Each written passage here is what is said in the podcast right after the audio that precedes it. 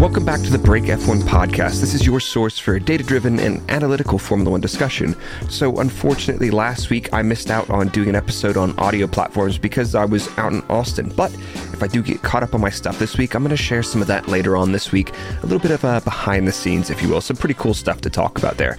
But in this episode, we'll dig into the Mexico Grand Prix qualifying data and try to explain what happened. I mean, there's some pretty interesting results. Ferrari locking out the front row and Daniel Ricciardo splitting the Red Bulls, which was a little bit of a surprise, but the data is quite interesting. So, if you're more of a visual learner, there's a video version of this over on Brrrake F1 on YouTube. But if you really want to geek out, check out brrrake.com. That's B R R R A K E.com for the mailing list slash newsletter over on Buy Me a Coffee. And this is where I bring you deep dive analytical insights into every qualifying and race session and even more. So, let's get into the breakdown. So let's jump into the uh, let's jump into the headline items. Honestly, uh, Ferraris take pole. How they went from pretty average throughout the week into a front row lockout was not that was not on my bingo card. I did not expect that at all. And honestly, in hindsight, the AlphaTauri was there thereabouts throughout the weekend, kind of like punching around in the midfield. But Daniel Ricciardo goes on to put in a flawless lap, from what I can tell and he splits the Red Bulls. That's impressive. A lot of teams do not look like they got the most out of their car. Mercedes, not ideal. McLaren, also Lando struggled a bit. We'll go through all that in a minute. Don't forget, like all this stuff that I'm about to go through in this, you can see all the analysis in the detailed written report that gets emailed to you every qualifying and every race session usually that night or the next morning over at brrrake.com, which will take you to buy me a coffee, which is basically like a, a, a, Patreon where I can publish this, this technical deep dive newsletter. We've got qualifying and race deep dives every week, as well as often I'll do practice. Like the, the practice ones are live. You can all see that. So the idea is we're not going to stop at what happened and walk away from the session then. We're going to dig a little bit deeper and understand the why and how, because some of the stuff seems surprising some of it is surprising, and some of it actually isn't surprising. So I hope if you're um, tuning in for the first time, we might actually learn a bit. And also, if you guys are watching this in podcast format, I didn't really get into this last week because I was away at Austin, but we're definitely, I think I'm going to do a little behind the scenes and just talk about my week last week in Austin because I thought it was pretty fun. It gave me a really interesting insight into the world of Red Bull, not only Red Bull racing. I think that'll be pretty good. And if you can't tell, I'm definitely under the weather a little bit, so if I have to pause and uh, blow my nose later, you guys will forgive me, right? So let's let's dig into it. Let's dig straight into the qualifying report. Honestly, that was one of the most unpredictable qualifying sessions for a dry qualifying that I think we've seen in a while. Ferrari again, front row, despite weak pace on Friday, and they obviously had a messy free practice three session on Saturday, so not a whole lot to read into that. Daniel Ricciardo splits Max and Checo by I think seven hundredths of a second basically between each of them, which is pretty pretty interesting. Um, Piastri also splits the Mercedes. Norris with a shock elimination from Q1. It looks like he bailed out of a lap due to an issue or something. I missed the context on that. And then he didn't set a proper lap time. And the Alfa Romeos fill out the rest of the top 10. Bottas P9, Zhou P10, despite they, they we'll see how far off they were. Other things of note, Tsunoda only does a single run in Q2 as he's going to take a grid drop due to a power unit component change. And Sargent doesn't set a lap time in Q1 and is also penalized for not slowing under yellows. So he gets a 10 place penalty. So he actually starts behind Tsunoda today. Um, and then we'll come back to the race expectations in a second. But let's talk about there's a couple penalties that I want to talk about or investigations that are worth noting there were several investigations, namely Russell and Verstappen, who basically held everybody up in the pit lane. And the FIA said, we're going to look into it. The FIA came back today, and in short, the too long didn't read version of that is they said the whole thing, we've got this maximum lap time on slow laps is so people don't box up and cause a parking lot in the final corner with people coming through in a flying lap. And those are super dangerous. So they're like, we don't have a, a solution for people stopping in the pit lane to make gaps but we much prefer them stopping in the pit lane to make a gap versus them stopping on track to make gaps. So for now, I get it, and I don't. I, I don't see a huge issue with that. I think what you're going to see in the future is that people will start taking more conservative gaps and maybe taking going earlier uh, in the session instead of waiting until the last minute and making uh, you know a big gaggle of cars. I think we'll see that pretty soon. So let's for now let's talk about qualifying pace throughout the season and see if we can draw any uh, understanding from this. Here is everybody's qualifying pace throughout the season. The closer you are to the bottom, the faster you are. And I've removed some of the wet qualifying sessions, which were a bit chaos. And let's just focus on, you know, this bunch of races here. So Red Bull typically setting the pace. Uh, Ferrari were close, uh, obviously very close in the USA, and obviously they've outdone Red Bull here. But here's some other stuff. Over the last couple of events, we've seen Mercedes closing the gap and McLaren closing the gap, but both of them this weekend underperformed, which was not great. Here's an interesting thing. We can't really see it that well, but look at the Alpha Tauri. That is Alpha Tauri's best qualifying performance of the season. Other, I mean, Alfa Romeo, about where they always are, you know, something about a percent off or slower. Not a bad result from them, but look at the, we'll come back to that. Um, Haas, again, not a great performance. And Aston Martin, somebody asked in chat a second ago, is Aston Martin washed? They don't particularly have a great car right now, and they can get close, but I mean, back row, back row. I mean, and honestly, if we look at it, I did a report. So if you want to look into this in any more detail, I did an explanation as to why I think Aston Martin have fallen off, and it seems to tie in a lot with the characteristics of people saying they lost their flexi front wing. I mean, here's where they were good, and then in Spain they took a hit, and they've never been closer than half a percent from pole or the fastest lap of the session since the beginning. So I think that's kind of damning. Again, Aston Martin were, or sorry, Alfa Romeo were a little bit anonymous. And if you want to look, here's an, here's another interesting thing we can look at. It's the qualifying pace improvement throughout the weekend. So this is the fastest driver from each team, and we can see Red Bull setting the pace throughout the weekend. But look at Ferrari, you know, okay, a little bit off, fourth fastest, joint fourth fastest, third fastest. P3 they had traffic, mind you, they were absolutely freaking nowhere, and then boom, massive improvement. Whereas everybody else kind of just chipped away and found what do we got? Basically half a second per session, more or less, just slightly more than that. Um, Aston Martin made no improvements. Uh, Williams went absolutely nowhere. And Alex was talking about that. He says, mate, the car feels nothing like free practice three. So I don't know what it is uh, with the Williams, but it, you know, going into that, we thought Alex was definitely going to have a shot in Q3, and then he gets. I think he was just into Q3, but he got his lap time dropped. But even then, I don't know how well he would have fared in Q3 if he had been fighting with everybody else. In terms of track evolution, I don't think that was crazy. I think we had a, a typically just over a second from uh, Q1 to Q3. So I really don't feel like that was a huge factor in everything. I think those deltas were pretty, pretty all right. So let's dig into the team's pace in qualifying outright. Obviously, Leclerc about a percent and a half or a tenth of a percent and a half, 0.15% faster than Leclerc or Verstappen. Uh, apologies. Yeah, Leclerc just a little bit ahead of Verstappen. Ricciardo, I mean, having Ricciardo slotted in right here is pretty impressive. I feel like the Mercedes, Lewis said he was struggling all weekend, so that's not surprising. But this is what I was talking about.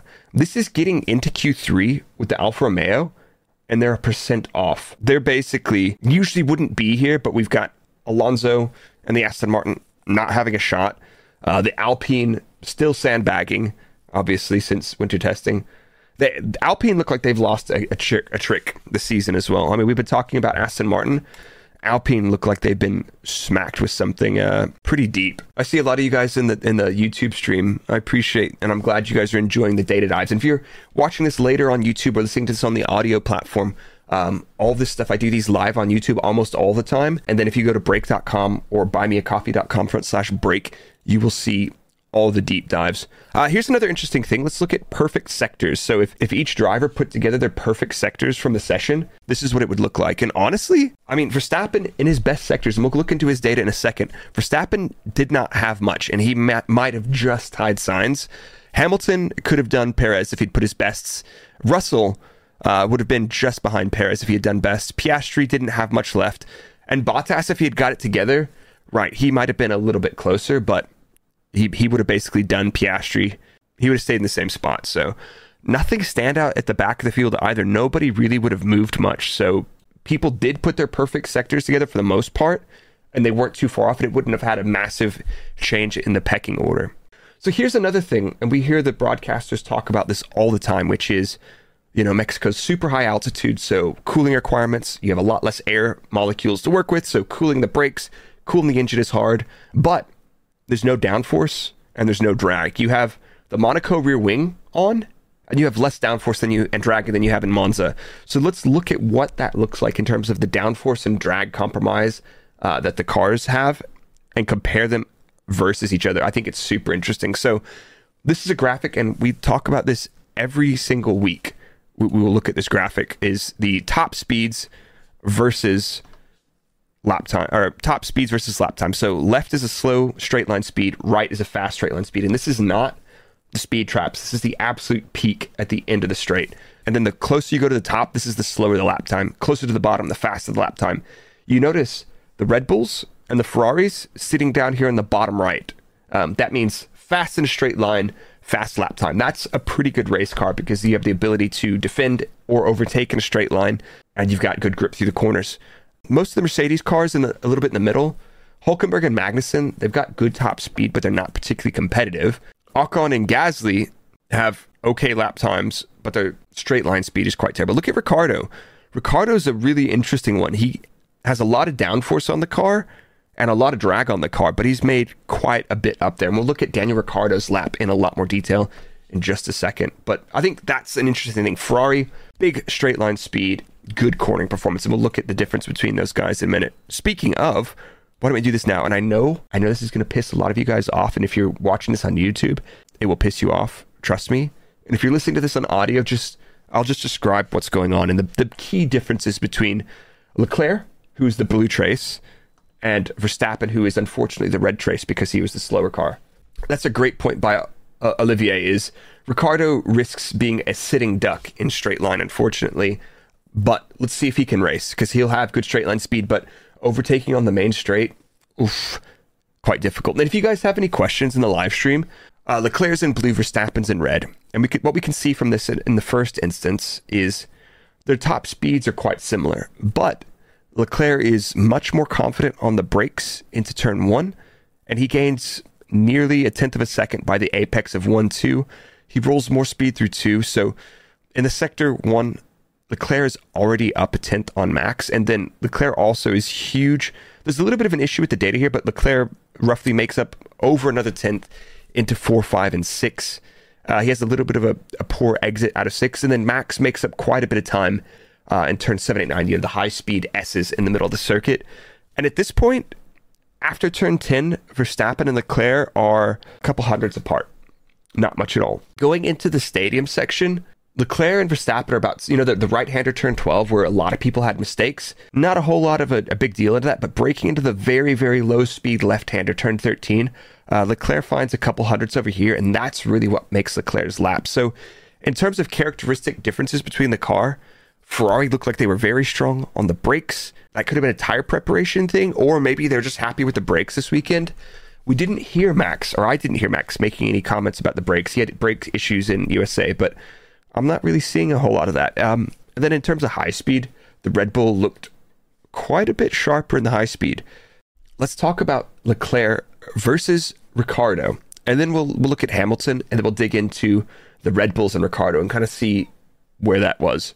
So here is Leclerc in blue and Ricciardo in red, and you can immediately see the straight line advantage. If you see this, look at the top speed here. I mean, he's carrying 10 kilometers an hour faster down to turn one by from the start finish line until turn one, Leclerc is two tenths of a second faster. And then from the exit of turn three down to turn four, which is about half that length, he finds another tenth of a second. So, but let, us let's rewind that a little bit and put it in context because this is a good good high downforce versus low downforce, and I think the Alpha Tauri just is pretty draggy, but they must be super draggy, or I don't know. Maybe the Ferraris lost a lot of uh, drag. The Ferrari and Red Bull look very similar in terms of performance profiles, but the Alpha Tauri, Ricciardo holds his own through one, two, three. He maybe loses a couple hundreds here tops.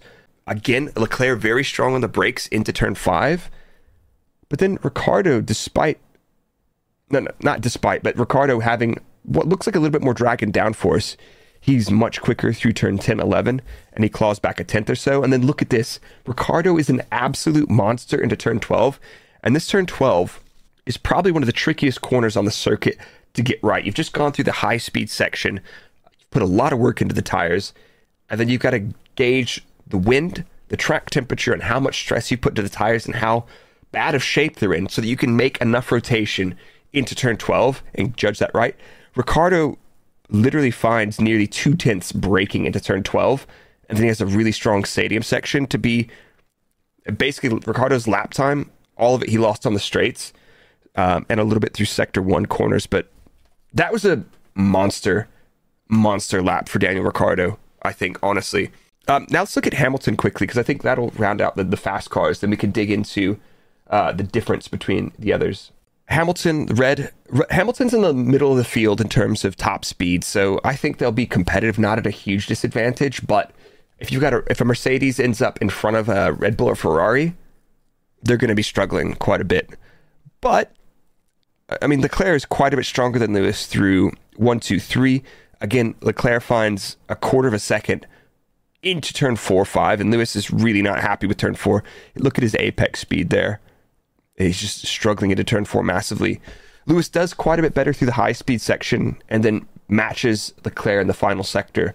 So Lewis's lap was basically undone in the low speed at the beginning of the lap. I don't know if that's a tire prep issue or something else, but I mean Lewis was was pretty clear this weekend. He was not having a good time with the car, not predictable. And I wonder, I wonder if them doing a um, you know a scrub tire run at the end of Q3 hurt their preparation. They weren't quite as ready for that final run. I did not look any deeper into his Q2 and Q3 laps, but give me one second. Do Ferraris have better turn in? That's an interesting question, and I'm not too sure. I'm not going to look at Bottas. Bottas was similar straight line, slower everywhere.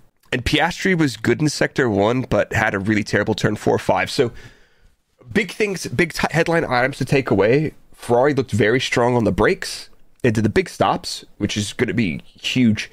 Uh, and they've got the straight line speed. So in terms of overtaking, they'll be all right. They'll be all right. Um, high speed corners, the Red Bulls and Mercedes and McLaren should be able to follow, but the Mercedes might struggle with straight line a little bit. We're not too sure. The, the, the big talking point is Perez got out qualified by Daniel Ricciardo and the Alpha Tauri. And let's look at the difference between these two laps. So here's Ricciardo in red, Perez in blue. Again, Ricciardo's losing two tenths in the straight. And this is probably going to go back to the McLaren and Spa. You remember when they got absolutely handled, absolutely everywhere? Perez has a little bit of a snap or an issue on traction out of turn three, which costs him nearly two tenths of a second here. He gains on the straight and then he loses out through the apexes of 4 5. Again, that costs him all that time that he lost on the straight or all the time that Perez gained on the straight, he loses out through the corner. And then again, Perez looks like he's got a little bit of a hesitation or a moment in 7 8 because he loses out time there and then gains it back. And then Ricciardo absolutely monsters it into turn 12. I don't think Checo did a bad job. I think Checo did about the same job as everybody else. So I'm, not too sure what's going on there. Now let's look quickly at Verstappen versus Ricciardo, and that this will this will be what the difference is between these two. So Max doesn't lose out. Ricciardo obviously gains through turns one, two, and three. Max doesn't lose out here. Ricciardo is really strong through turn four, five. He just about gains a little bit of an advantage. And actually, Max does a pretty strong job relative to both Perez and Ricciardo through uh, eight, nine. So that's interesting. And then again, Ricciardo absolutely a monster braking into turn 12. And if he can keep that up, he could stay close this weekend. Yeah, we'll see. Interestingly, here's Perez's last three laps I'll just I'll just talk through it. It looks like Perez really struggled with a couple things this weekend, and one of the big issues he struggled with in qualifying was nailing the rhythm through turn seven, eight, nine. I think we saw Lando Norris get caught out there, and also turn 12 in the final sector. I mean, this is a super technical track, and Jensen was even saying on the broadcast, this is one of those tracks where on the soft tire, if you overslide it just a little bit, the tire doesn't cool down as much either. And so you're going to lose grip for the next corner. So if you have a moment or you overslide through turn 7, 8, 9 too much, you could be in trouble for turn 12 and the stadium section. So everybody's qualifying is over. Let's talk about the race. Um, in terms of tires remaining, this is interesting. Verstappen's got two hards and one new medium left. Perez has one hard and two new mediums. Most of the other Ferraris, Mercedes, Alpines, and McLarens have one new hard and one new medium. Last year, Verstappen did a soft, medium, one stop. This year, that is a medium hard one stop. It's the same compounds. So, yeah, I'm thinking if nothing's changed massively from last year in terms of conditions, we could see another medium hard one stop for pretty much everybody. Uh, somebody that's out of position may consider starting on the hard. I will be surprised to see anybody in the top 10 starting on the soft, considering that looked like a one lap tire. Yesterday, some of the teams were doing a build lap on the mediums, so let's see. Ricciardo on the hards? I don't know. Does that make any sense for him? Or should Daniel just run his fastest race? Because if he runs on the hards, he's going to spend even more time being overtaken by slower cards out of sync with him. Yeah, that's a that's a really good question, but I don't I don't think so. I I, I think the, the the soft is a one push lap qualifying tire. Maybe if somebody wants to set a fastest lap at the end of the race and there's a safety car, you might fit it for a sprint to the end, which I wouldn't hate to see. But um, yeah, I don't know. I'm not. I'm honestly medium hard one stop.